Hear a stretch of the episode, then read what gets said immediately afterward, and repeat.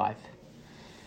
Ladies and gentlemen, welcome to the third episode of the Crosswalk Podcast. I am your host, Cross Fuller, and today's guest appearance is a mentor and a coach of mine, that is Coach Schott. She is the Bearden High School physical education teacher, and she also coaches cross country and track and field. This being said, she's here with me now. How are you today, Coach? Good, Cross. Thanks for having me. Yeah, thanks for joining us in episode three. So looking forward to this episode. Got some exciting stuff. So, with that being said, tell me a little bit more about yourself and your background.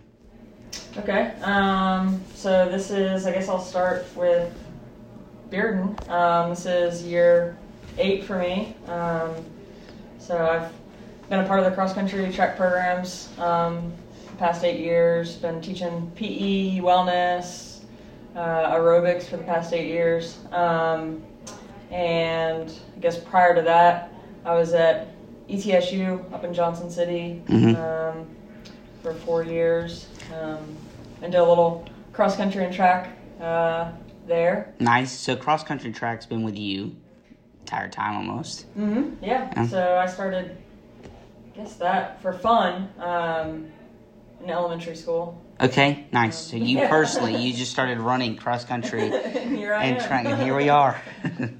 oh, wow. Okay, so eight years at Bearden. So, we're reaching the, the 10 year mark. I think that's a pretty big milestone. I'm a little old. I mean, I didn't say anything, but I don't think you're that old. You can still outrunning everybody here at Bearden High School. Um, so you came into Bearden High School. Did you just become a coach immediately, or did they hire you for physical education? Then you became the coach for the other two sports. Um, so they hired me to come in and um, teach PE and wellness, and I was hired as the assistant cross country, um, then track and field coach.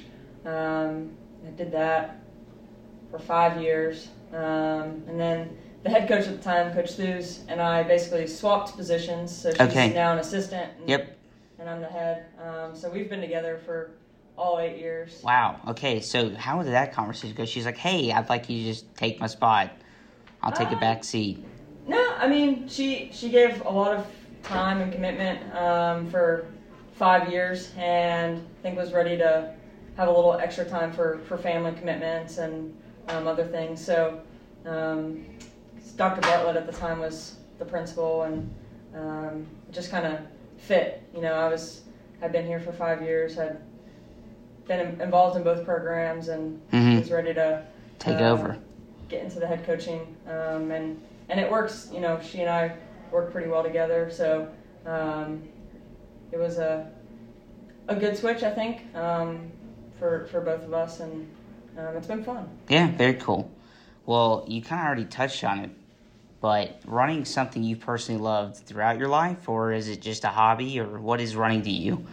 Um, so for me, I guess when I first started running, it was just more of a a, a fun thing. Mhm. Um, you know, recreation. You know, a little elementary school cross country, and as I got you know older into high school, um, it was still just oh, this is a good thing to stay in shape for other sports that I was doing. Yeah, yeah. Um, and then I guess, you know, junior, senior year of high school, I got a little bit more serious about it. Um, kind of saw, yeah, I've actually, I'm okay at this. Pretty good, yeah. so, what uh, other sports were you doing at the time that running Uh, was preparing you for? You, I, I played basketball, soccer, swam. I mean, I did, I've you did it all. done a little bit of everything. Okay, Uh, which one was your favorite besides running? Um, basketball for a while there, um, and then I got into swimming and. I played against you in basketball. It was a good time. Uh, yeah, we, uh, Yeah, I don't know if Coach Schott wants to talk about that. Yeah, Let's just yeah. say I, I did win with Derek Jacoby. a Um, little, little, little rusty in my day. Yeah, you know. the prime left and it came and gone. We, we focused on running.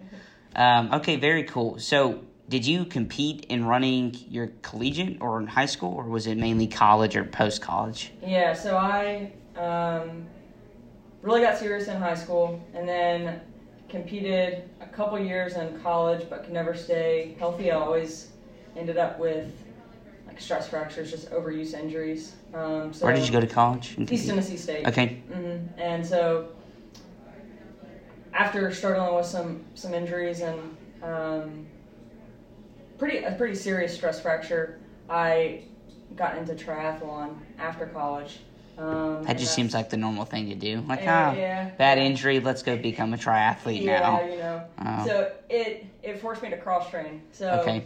it got me back into swimming, which I did in high school, um, and forced me to try cycling, um, Mhm. which was some, something new to me. Mhm. Um, so it's that that kind of became a new a new love. Not that I didn't Stop Well, loving running. running, but, But it, it, it took less, I guess, pressure and weight and, I Yeah, guess, it- exhaust off your legs in that me- yeah. aspect. yeah. Okay. So, and I actually became a better runner because I was cross training and not running too many miles, um, where I ended up with stress fractures, overuse injuries. Hmm. Wow, it's funny how that works. So swimming and biking helps you become a better runner. Very Yeah. cool. So you talked about you still do you still compete now, or and then or what was your latest competition Uh, well, prior to COVID. prior to COVID? Um, yes, before March twelfth. I remember we were actually together that day at a track meet. So, times. yep, and you were like, "All right, treat this as your championship because you're probably not going to get another one." So, yeah, I remember that day. But so prior to COVID, Yeah, yeah. So, um, so I got into triathlon and um, pretty much fell in love with the sport. Challenged me in a different way. Um, so I'm still competing, not as much like this year, just with all the, the COVID stuff. But Mhm. hopefully, as track winds down and summer picks up, I'll be competing in some some triathlons over the summer. But I guess my last one, my last big one was World Championships in Switzerland. So Okay. that was like the fall before. that was my sophomore COVID. year. Yeah, that was my sophomore year because it was fall before COVID. Was it okay? It maybe been my Uh, junior yeah, year. So was it 2019? Yeah, because 2018, 2019, that would be my sophomore year because it would be 2019, 2020 yeah, was junior so year. 2019, the fall there. Yeah. Okay. Um, Because I remember it was over the announcements one day, and I was like, man, like that's pretty awesome. We have a coach here that is competing at a world championship. So I was like, man, I would like to meet her. So very cool. And how did you how did you place there? Was it a surreal experience? so yeah, I, I placed 10th in my age group, which is really what I wanted to do. It's Um, pretty darn impressive. yeah, it was. It was a great a great race, but even better experience. You Very know, cool. You, you get to meet a lot of people from all over the world. And Very cool. My parents got to go, so just a I mean, you got to see a whole new country. absolutely. Yeah. How long were you there? For? Um, I think about a week. Mhm. Yeah, I think about seven days or so. Very cool. Um, That's awesome. That's that's super cool. I've never been outside the country. Something I want to do. So when you go to something big like that, how do you prepare yourself for that? Like, what's the mentality like, or like, what's the training up to that point? yeah, so it's the the hard thing, I guess, that I've It's it's balancing your time. You know, you've you've got commitments to, for me, cross country, track, teaching, Mhm. um, you know, family. So finding the balance between, I guess, life, work, and and training um, is key. Um, and trying to be as consistent as you can with with training, so that you're preparing your body mentally and physically for whatever event it is. Mhm. Um, so for me, you know, it was World Championships 2019. Um, now it's just summer racing, and then let's kind of see uh, where things go. But for me, that the consistency is key um, because that that gives you kind of a mental boost. Like, okay, I've been training, I'm consistent. Like, I can go race and I can do well because of what my training's been. Okay, so when you're, I guess your workout schedule or your training schedule, like what time? When did you find that time to work out between teaching and coaching? Because Yeah. cross country's fall, and then you go right into it at the end of fall into track. Yeah. So there's no, I guess, off season for you for coaching. It's like, all right, this is done. Trying to let's go to the next one. Yeah. Um, so a lot of early mornings. Okay. Um, or later nights. Um, Okay. I prefer the mornings just because by five o'clock I'm ready to be checked out. Oh, like an old lady. yeah. oh boy, so are we talking like you're waking four thirty? Four thirty. Um, Nice. Sometimes earlier, but you know, uh, four thirty-five. Um, it just depends on the day and kind of depends on the schedule. So with cross country, we do three days in the morning. So on those days, it's um, you know, I might run with the team depending Mhm. on the workout, or I might do something later in the afternoon since we have that morning practice. Okay, very cool. So this preparation that I guess you give to yourself, or you've built into your routine, how do you incorporate that when you coach your team? Like, how do you bring that mentality, I mean, a world champion mentality, into all right, like go on this track, you're gonna run this, you know, sixteen hundred, like let's kill it. How do you bring that into practices or even the events? Yeah, so I think high expectations um, is crucial, but also I think keeping it fun. Mm-hmm. Like if you like if you're you're not having fun, then why am I going to go run? Yeah, You know, I mean, running. I can personally say it's not the most fun thing you I can think of. Doesn't or- make or- my top or- five. Yeah, and, and doing intervals on the track. I mean, Or running hills. experience- Hills is not fun. that. Hills are awful. Um, So you've got to want to do it, but so I think creating a an environment where it's encouraging and it's fun, and you've got these high expectations, but you're meeting each athlete where they are. Um, I think creates a positive environment where they want to keep pushing themselves and doing better. very cool. Is that why you wear your fun shorts, like your banana shorts? Absolutely, you got my banana shorts. Okay, so what's your favorite shorts? For so the audience who doesn't know, Coach Schott's like signature thing is she wears these elaborate shorts when she runs, and we're talking like hot pink with banana peels on them, or the goat shorts, or like tacos on them, and she does not care. She wears them with uh, pride. So which one's your favorite like pair? I don't know. That's hard, hard to choose. Do you wear those when you compete? Like those shorts? Absolutely. Absolutely. confident, confident in my shorts. oh, that and the Goodr gla- glasses. You got me hooked on those too. I have three pairs now. I mean, that's a great Um, combination. And it is. So again, Goodr glasses are elaborate glasses that match elaborate shorts. Um, they're great. So highly encourage them. We're not sponsored, but highly encourage you to get a pair. Um, okay, so you take the mentality, you mixed fun and high expectations.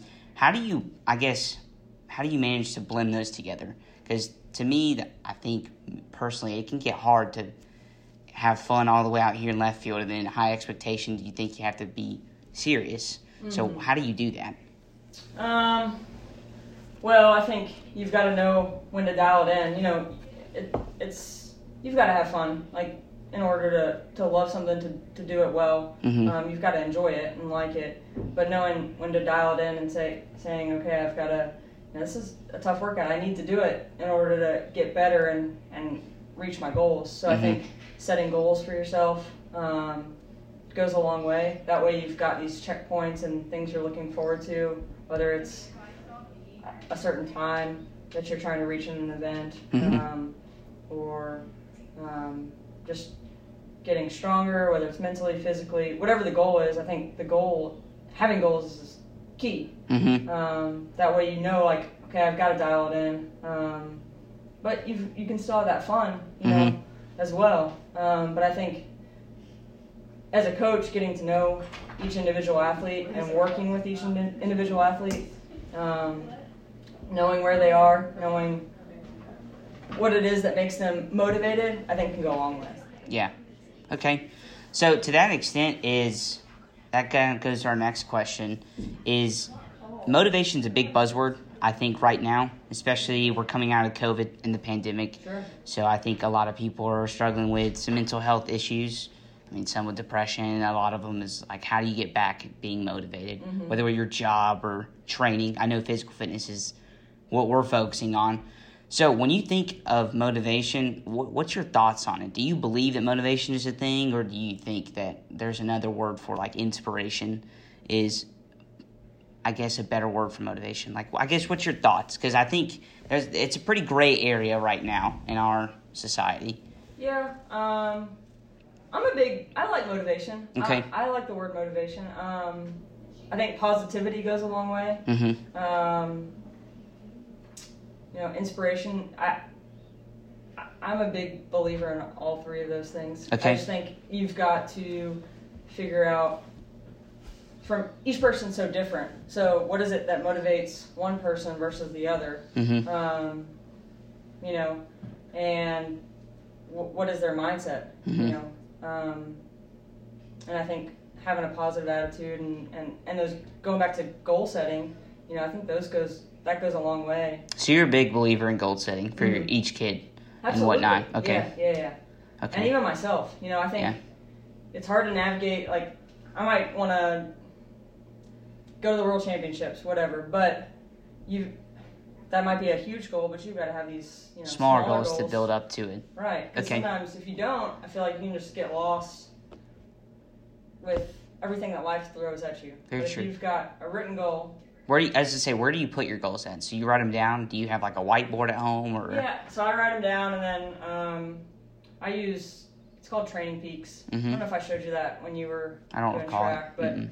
but um, that's where I log all my training, um, and I can just put goals in there, training every day, and track everything. Um, so that's kind of what helps me, and I can kind of plan ahead uh, Mhm. week to week, um, so that I'm when it's there, I'm can look up.